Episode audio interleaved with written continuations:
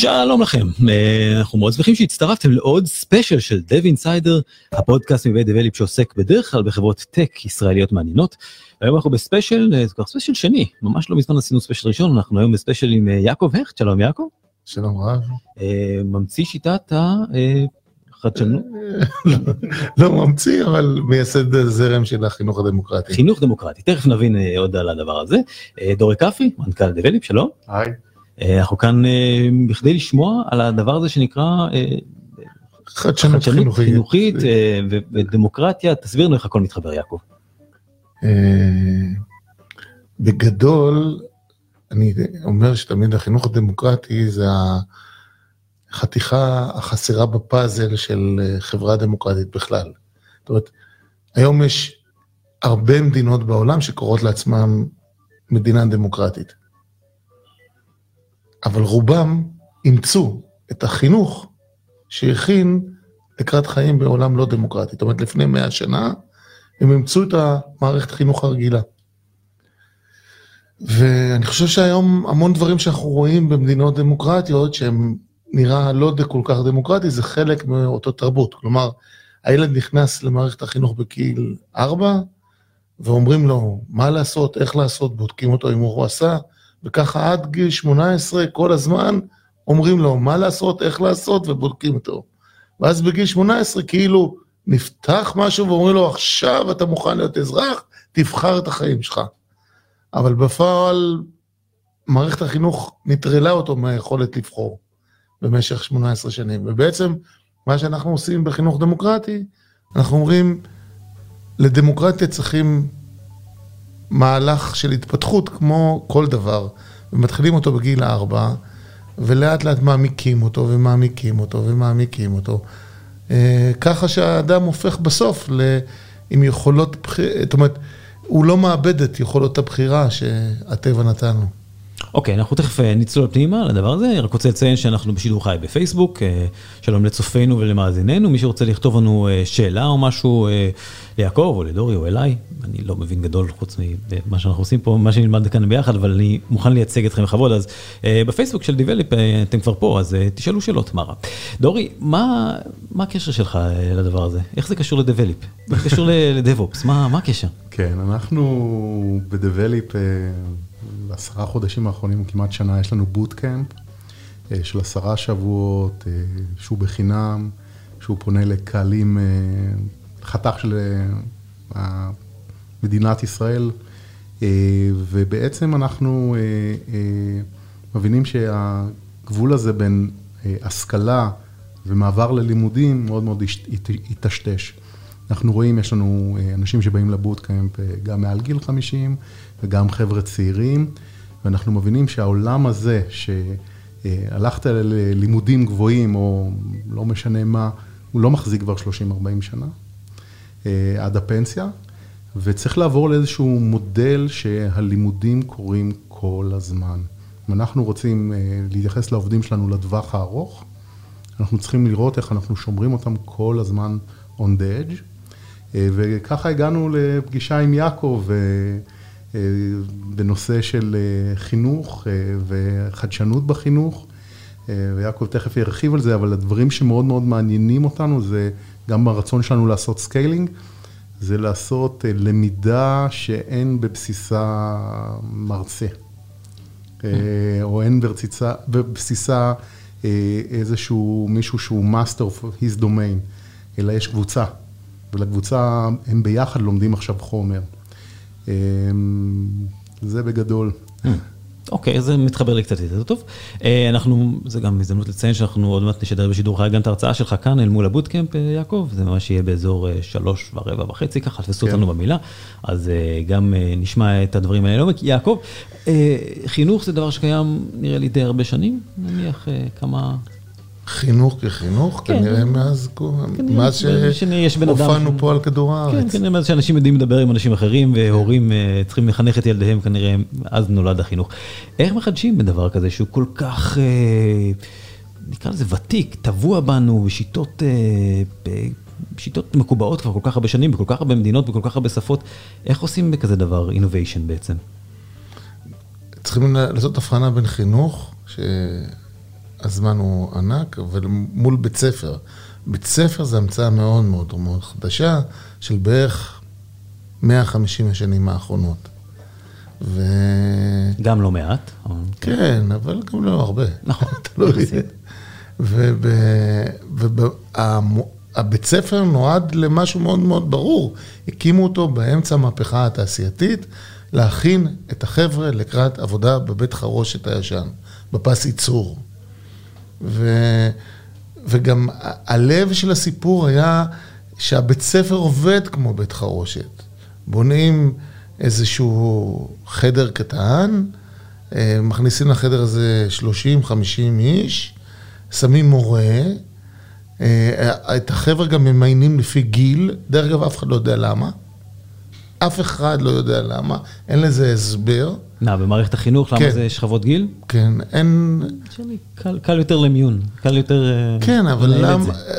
אה, תחשוב על זה, זאת אומרת, אה, אתה לא לומד מתמטיקה לפי הגיל שלך. זאת אומרת, יש ילדים קטנים שתותחי על במתמטיקה ואנשים מבוגרים שלא. כמו שאני אעשה עוד רגע בהרצאה פה איתכם, אני לא אחלק אתכם לפי גילאים. אה, אבל בבית. ספר מחלקים לפי גילאים, באותו זמן, את אותו חומר, באותו דרך, ועושים בעצם רעיון של איך הופכים את התלמיד לאיזה מוצר אחד. זאת אומרת, לוקחים את התלמידים שהם במגוון מאוד מאוד יפה של אנשים, ומנסים להפוך אותם לבוגר הרצוי. ובעצם בית הספר הקלאסי, הוא היה מיקרוקוסמוס של מפעל. שמי שסיים את הבית ספר הזה באמת היה יכול להיכנס למפעל ולעבוד, אה, הבית ספר היה הכנה לקראת החיים במפעל. היום העולם משתנה, זאת אומרת, אנחנו לא צריכים את המפעלים, אין, אין פסי ייצור. בעצם הלב של הסיפור היום, אנחנו בעצם נמצאים במה שנקרא גל הידע. בגל הידע אנחנו לא עובדים בצורה היררכית של פירמידה, אנחנו עובדים כבר ברשתות. שבעצם הלב של הארגון החדש הוא תנועה מהירה, או גמישות, יצירתיות. כדי לעשות את זה, אני צריך לק- לקבל רעיונות שונים, לשמוע קולות שונים, לתת מקום לקולות השונים שבתוך המערכת. וזה לוקח אותנו כבר להופעתו של בעצם אה, בית ספר חדש. אז איך, ספר לנו קצת על זה, מה, מה, מה חדש? החדש? כן, בוא, בוא נשמע על זה רגע, נבין קצת את... אני חושב שיש שני מרכיבים עיקריים בבית ספר החדש. מרכיב אחד זה המעבר מפירמידה לרשת, שבו נגיד הלב... בוא, בוא שנייה תסביר רגע. מה, אני- מה, אני כן, אסביר, מה זה זה מה שאני? הולך אה, להגיד. אוקיי, סליחה, כן, מה זה פיר- הפירמידה? פירמידה זה בעצם המודל הזה שיש מורה, שהוא מעביר ידע. זאת אומרת, המורה יש לו יותר ידע מהתלמיד, והוא מעביר את זה, והתלמיד פסיבי וקולט את הידע. אה, משפך. משפך כזה. אה, רשת, אני מניח הנחה שאין ריק, אנשים ריקים. כולם בכיתה נושאים מרכיבים של ידע. ובעצם הלמידה, אני מניח הנחה שהדרך הכי טובה ללמוד משהו זה ללמד את זה. אז אתה נותן לאנשים ללמד את האנשים שלצידם? כן, אנחנו בעצם נכנסים למהלך של אה, למידת עמיתים, בתהליך רשתי, שכולם מורים וכולם תלמידים. ואפשר להגיד, אה, זה כבר היה בעולם החברותא, נכון. רעיון החברותא הוא רעיון גאוני. ובעצם, אה, משום מה, הלכנו לכיוון של מודל הפירמידה. הדבר השני שמאפיין את הבית ספר החדש, אם הבית ספר הישן, הידע היה סגור, נקרא לזה נגיד בגישה האנציקלופדית, זאת אומרת, הניחו הנחה שאפשר לשים את כל הידע בספר אחד או ב textbooks. היום אנחנו אומרים, הידע הוא בענן, הידע הוא פתוח לכל. בוא נשתמש בכל הידע. זה כמו שאני אגיד עכשיו איזה נתון ואתה מיד תיקח את הפלאפון ותסתכל, זה החיים היום בעולם. אז אל תספר לי עכשיו על העורב מספר שכתבו לפני 20 שנה, אלא בוא נסתכל על העורב בתוך הידע העצום שנמצא בתוך הענן. אז השילוב של ידע שמגיע מהענן, פלוס למידה שהיא למידת עמיתים, פלוס בוא נוסיף לזה קצת את ה... מעבר ללמידת עמיתים, העבודה הצוותית, וקצת גמיפיקיישן, מגיעים לעולם החדש של למידה. מאיזה גיל זה יכול לעבוד? לא יודע. אני- אה, אנחנו- הניסיון שלנו כרגע אה, זה מגיל ארבע. וואו. מגיל ארבע ילדים כבר יכולים ללמד את אה, עמיתיהם? ברור, זה מה שהם עושים כל היום. מה, דורי, אני רואה שיש לך מה לתרום בנושא. אני חושב שהשאלה באיזה גיל החינוך מתחיל, זה הצעד הפחות מעניין. אני חושב שהשאלה באיזה גיל החינוך מסתיים, Mm. אוקיי? ואני חושב שהחינוך לא צריך להסתיים. אני חושב שאיפשהו, אין לי מושג, בטח יעקב יודע את זה, אבל בטח לפני הרבה זמן שאיפשהו אקדמיה נפרדה מהדת. אז בהפרדה הזאת, אני חושב שנאבדו כמה דברים טובים. אחד הדברים זה היה, אם ניקח את, את העולם של הכולל, אני לא מגיע מהצד הזה של האמונה, אני בחור חילוני, אבל אתה לוקח את הכולל שהיה במרכז הקהילה, שמתחיל בגיל, חדר מתחיל בגיל שלוש, ארבע, ומצד שני אתה נמצא שם עד יומך האחרון, אה, שם עושים את העסקים, שם נפגשים, אה, שם עוזרים אחד לשני, אבל כל הזמן יש למידה. אה, אני חושב שזה משהו שאותנו בדבלפ מאוד מאוד מושך. אה, להחזיר את הקונספטים האלו, כולל טכנולוגיה נקרא לזה, שנמצא במרכז הקהילה. אה, ואני אה, אני חושב שבשנים האחרונות כל יוטיוב ויודמי וכל האונליין קורסס שיש, אני חושב שהמידע הוא חופשי.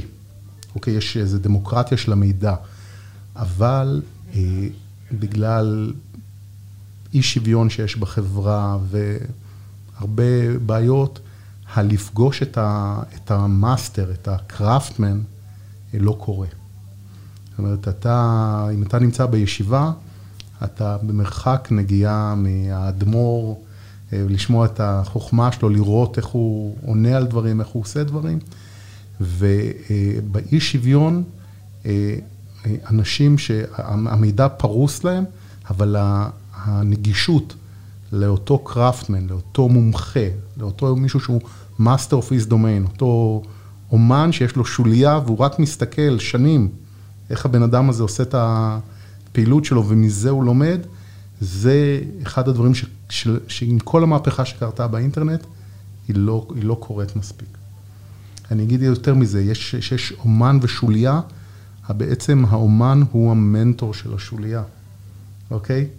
וה mentoring חסר אה, כרגע, ב, אני אגיד, בעולם התעסוקה בצד של האי שוויון. זאת אומרת, יש mentoring, אבל זו קבוצה מאוד מאוד. אה, סגורה, לא מספיק מגוונת במיוחד בהייטק, ואנחנו מחפשים, אה, זה מה שמעניין. התהליך שאתה מזכיר לי מאוד, זה את הבאוהאוס. הבאוהאוס, רוב האנשים מכירים את זה היום כגישה עיצובית, אה, אדריכלית, אה, אבל בעצם הבאוהאוס הוא בית ספר בברלין. נסגר ב-32 עם עליית הנאצים. הבאוהאוס, הלב של הסיפור שלו, השם הגיע, ש, שבנו בתים בגרמניה, היה, שהיה יורד גשם, הבנאים היו נפגשים בצריף ומלמדים אחד את השני. וזה. הבאוהאוס, האוני- המוסד, היה שהם לקחו קבוצה של אנשים מובילים בפילוסופיה, באומנות, במדע, ביחד, והם יצרו ביחד, וסביבם שמו תלמידים. והתלמידים בעצם למדו מאותם מומחים. ועבדו המון גם בלמידת עמיתים. הלב הסיפור, סיום הסיפור זה שכנראה למדו אלף איש בבאוהאוז, ומאחר ולא חילקו תעודות בבאוהאוז, אז יש איזה מאה אלף שטוענים שהם למדו שם. כלומר, כנראה, אני יודע, מישהו שביקר שם, זה גם היה מדהים. אה, סוג של ביקור. אבל הבאוהאוז הוא, הוא סיפור מאוד מאוד מתחבר לסיפור שלך. דרך אגב, הנאצים עולים וסוגרים את הבאוהאוז, ורוב החבר'ה עוברים ל Black Mountain College, שנמצא בארצות הברית, ש Buckminster Fuller שם נמצא, והם בונים את הכיפה הגיאודזית ועוד כל מיני, לא רק Buckminster Fuller, אנשים מאוד מאוד מרכזיים, אבל הם לא אה, מרצים בקולג', הם פועלים ביחד עם האנשים בתוך הקולג'. יעקב, ספר לנו, אה, אני מתאר שהשיטה, הגישה הזאת אה, כבר מוטמעת בכמה מקומות?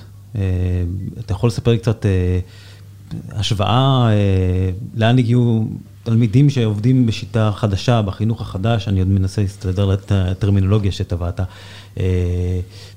תוך כמה זמן רואים תוצאות, ומה התוצאות, ואם מתחילים את זה בגיל מוקדם יותר, רואים תוצאות לטווח, אני מנסה להבין קצת את הגבולות גזרה של של השיטה. א', התוצאות, רגע, בוא בוא נשאיר בצד, בסדר? בסדר. יש שאלה גדולה מה זה התוצר, אבל אני רגע אספר לך, נגיד, איך נראה בית ספר כזה. בסדר. אה, בית ספר מהדור החדש. ניתן דוגמה, בית ספר אגורה ב... בהולנד. אוקיי. בית ספר אגורה בהולנד הוא בית ספר מכיתה ז' עד כיתה י"ב. אה, הוא בית ספר אזורי, כל הילדים מוזמנ... שגרים בסביבה צריכים ללכת אליו. אה, הם נכנסים בכיתה ז', בכיתה ז', בכיתה ז' הם נכנסים לחודשיים מה שנקרא סדנה לניקוי רעלים. לנקות את השש שנים שלפני? נכון. Okay. כן. לנקות את הרעל מבחינת הגורה, זה אה, סוג של אה, זה שהפכת, אה, איך קוראים לזה? מכור ללמידת מורה. זאת אומרת, אתה לא יכול ללמוד בלי מורה. איבדת את היכולת הלמידה העצמית. Hmm. ו... הם עושים חודשיים ניקוי רעלים, בסוף הסדנה של ניקוי הרעלים, כל תלמיד צריך לבחור את אחד מהמבוגרים שהיה בסדנה כמנטור שלו. זה נקרא מאסטר. אוקיי. Okay. כל מאסטר, יש קבוצת ילדים מכיתה ז' עד י"ב. בערך 15 ילדים, תלמידים. המאסטר הזה, יש לו, על הקבוצה הזאת הם קוראים משפחה. המשפחה מקבלת חדר בבית ספר. החדר יהיה חדר לשש שנים. לא כל שנה מתחלפים, שש שנים. ומה אה, הם עושים ביחד? אני רק אגיד, אין בבית ספר מורים, יש רק מאסטרים, אין שיעורים. אז מה כן עושים? אה, כל ילד צריך לבחור מה הוא רוצה ללמוד. המאסטר עוזר להם להצטוות בצוותים, והם בצוותים יוצאים ללמוד. איך הם לומדים? על ידי חומרים שנמצאים באינטרנט, ועל ידי, עם אה, ספרים, אז גם ספרים. זאת אומרת, על ידי כל חומר שהם יכולים להשיג, ועל ידי למידת עמיתים. יש מרכיב שלישי שהם יכולים ללמוד, וזה מרכיב המומחים מהקהילה.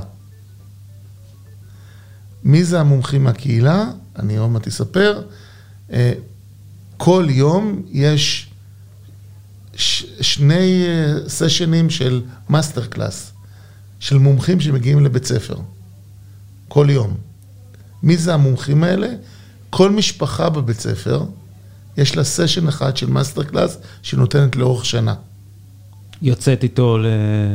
לא. כל משפחה, נגיד, אני משפחה של תלמיד בבית ספר, יום בשבוע אני צריך לעשות משהו על התחום מומחיות שלי. כלומר, התלמידים בתהליך הדרגתי רואים את כל המומחיות של כל המשפחות של הבית ספר. המשפחות האמיתיות, לא המשפחה של בית הספר. כן. אוקיי, כן, זה פספסתי. נכון, זה יכול להיות שגם אני פספסתי. ואז בעצם הילד יכול ללמוד או ללמידת עמיתים, או אה, חומר מהאינטרנט. או master class. או ממומחים מהקהילה, שזה הורים בבית ספר. או זה לא רק הורים, זה יכול להיות סבא, סבתא, אנשים שהוא הכיר שמומחים סביב קהילת בית הספר. ואת זה הם עושים במשך אה, אה, תקופה אה, של בערך אה, שישה שבועות. בסוף שישה שבועות יש תצוגה של התוצרים, ואת המודל הזה של העבודה הם עושים במשך חמש שנים. בשנה השישית הם מתכוננים, עושים את המבחן בגרות. אה, יש גם בגרות בתוך הדבר הזה. כן, ההולנדים הם כמונו. אוקיי. יש להם בסוף בגרות משעממת. ובתוך הזה, בפעם הראשונה מגיעים לבית ספר מורים לשנה השישית, לשנה השישית, בכדי, בכדי, המור- המורה מגיע כדי לעשות מבחן דמוי בגרות ולתת פידבק לתלמיד סביב זה. זה פעם ראשונה שהם פוגשים. ופעם מורה. ראשונה הם נפגשים עם מורה, הם לא ייפגשו בשיעור לעולם. וואו. המודל שהם ילמדו זה כבר המודל שהם רכשו בחמש שנים. והבית ספר הזה היום מוביל את אה, ציוני הבגרות בהולנד, ב- ב- בסביבה שלו. אז זה עובד. זה עובד מאוד, כן. ובעצם המשפחה הגוראית, אם נשתמש בזה, כן. בכדי להבדיל ממשפחה הגרעינית של קודם, אה, מתחלפת כל שנה. כל שנה יש חבר'ה שמסיימים וחבר'ה שנכנסים. כן. כן. אוקיי, אז המשפחה מתרעננת, גם היכולות, ה master classes מתרעננים בעצם מדי נכון. שנה, כי נכנסים, נכנס דם חדש, וזה עובד. כן. טוב, זה נשמע לי אה, משהו שמשרד החינוך, אם, אם אה, נהגי המוניות היו צריכים לפחד מ Gett Taxi, אה, או לא נהגי, ה- המוקדנים ו, ו, וגורמים ו, ונהגי המשאיות מפחדים ממכוניות אוטונומיות, נראה לי שמערך החינוך אה, צריך להתחיל לחשוב מה הוא עושה בשנים הבאות, אם, אם השיטה הזאת אה, תתפוס כאש הוא משדה חושב, זאת אומרת, מערכת החינוך שלנו, של ישראל, זה היה, יהיה הסוש, זה היה ההפתעה הגדולה, אני מעריך לרוב המאזינים. אנחנו נמצאים במערכת החינוך מהפתוחות ביותר בעולם, באמת. כן, בישראל. זאת אומרת, יש פתיחות מאוד גבוהה לניסיונות חינוכיים, דבר שאין כמעט בעולם. אה, אבל אנחנו נמצאים בלופ מאוד מאוד מורכב, שברגע שאתה מכניס חדשנות חינוכית לבית ספר, אתה, יש התנגדות מאוד גדולה של התלמידים. של התלמידים. תלמידים זה הגורם המתנגד המרכזי. זאת אומרת, הם, הם כבר מכורים לעולם השיעורים הרגיל, ושיבוא המורה שבא ועושה משהו אחר, זה נראה להם די אה, מוזר. המורה נראה להם מוזר, וההורים. זאת אומרת, ההורים אומרים, מה, אתה עכשיו לא מכין אותי לבגרות? אז זאת אומרת, יש גם משרד החינוך, זאת אומרת, מי שלא מכיר, חושב שיחסית למערכות חינוך, העולם, מערכת החינוך שלנו יחסית פתוחה, אה, אבל כדי להכניס תהליכי שינוי, אה, צריך פה תהליך של היכרות עמוקה של התלמידים וההורים שלהם לגבי מה קורה בעולם. זאת אומרת שזה מאוד מאוד מתחבר למה שדורי אמר. זאת אומרת, כל עוד את- המורים, ההורים מאמינים שצריכים תואר אקדמי כדי שיהיה לילד עבודה, והוא צריך ללכת במסלול שהם הלכו, והם לא יודעים שהעולם השתנה. זאת אומרת, ברגע זה אנחנו נמצאים בעולם שמשתנה. אתם, כשאתם נכנסים לחברה שלכם, אתם לא בודקים... לא מעניין אה, אותנו. לא בגרות ולא תואר אקדמי. אנחנו, ו- ואתם יותר ויותר חברות הולכות לכיוון הזה. ועדיין רוב ההורים, אפילו אני מאמין ההורים פה שעובדים, עדיין לא קולטים שיש פה שינוי. והם יגידו, וואו, אם הילד לא יהיה באוניברסיטה, אוקיי, אני לא הייתי באוניברסיטה ואני עובד ואני מקבל משכורת טובה, אבל הבן שלי שיהיה באוניברסיטה. למה? יש איזה משהו שהוטמע בנו, ואני לא נגד האוניברסיטה. זאת אומרת, יש המון תחומים שעדיין מאוד חשוב להיות באוניברסיטה. אתה לא תהיה. רופא בלי שתהיה באוניברסיטה. אה, הרבה מקצועות, אבל העולם הופך מאוד מאוד גמיש. העולם, והדבר המרכזי שאנחנו צריכים בעולם החדש זה יכולות למידה. ואז אם הילד רוצה אה, להיות מעצב אה, כיסאות, שיהיה לו את היכולת למידה להיות אה, מעצב, ואם הוא רוצה להיות רופא, שיהיה רופא. אבל ה... היכולת למידה הופכת הדבר העיקרי, ולא החומר שלמדת לפני חמש-שש שנים. זה נשמע לי משהו שצריך באמת קצת לעשות את ה switch הזה בראש.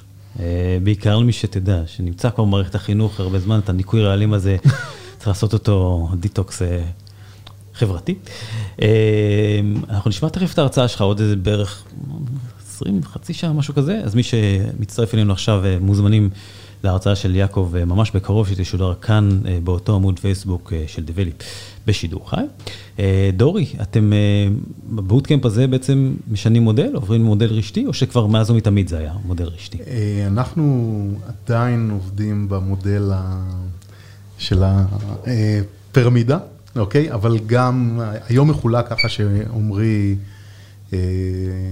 ספקטור נותן הרצאה בבוקר יחסית קצרה, ואז כל המשך היום זה עבודה בצוות.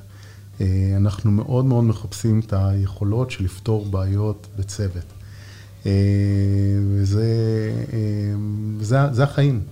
בסופו של דבר אתה, אתה רוצה גם שבסופו של דבר שמגיעים ללקוח, תמיד אצל כל לקוח שלנו יש משהו, את המשהו החדש, שגם אנחנו לא מכירים, ובסופו של דבר אנחנו רוצים שהבן אדם ששמנו שם ידע לפתור את הבעיות האלו לבד או בעזרת אנשים אחרים מדבליפ, וזה מה שאנחנו בעצם עושים פה כל יום, שאיזשהו, מלמדים איזשהו, במשך שעה בבוקר איזשהו נושא חדש, ובמשך שעה, שמונה שעות של היום, מנסים לפתור את זה ולקבל ידע וניסיון.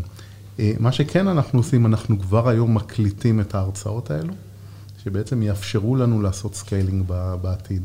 במקום שיהיה עומרי אחד ויגביל אותנו מבחינת זמן, אלא יאפשר לנו אולי לפתוח מספר בוטקמפים בשנה, רק לא יהיה מרצה במרכז שלהם. אז אנחנו הולכים בכיוון הזה.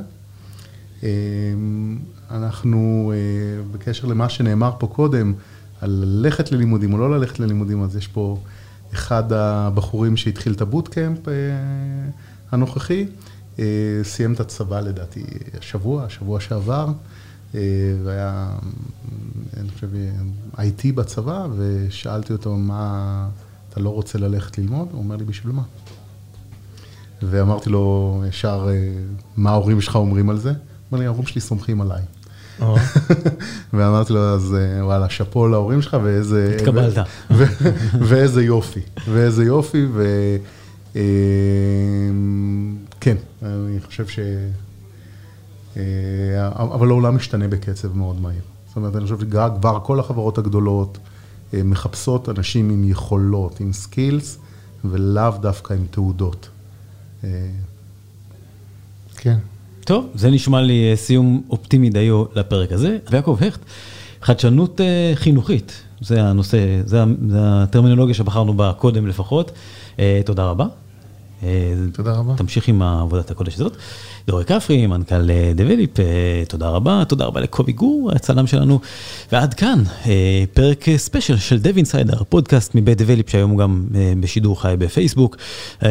תודה ליעל ליבוביץ' על כל הסיוע וההפקה. נתראה תכף בשידור החי של הרצאה של יעקב. stay tuned.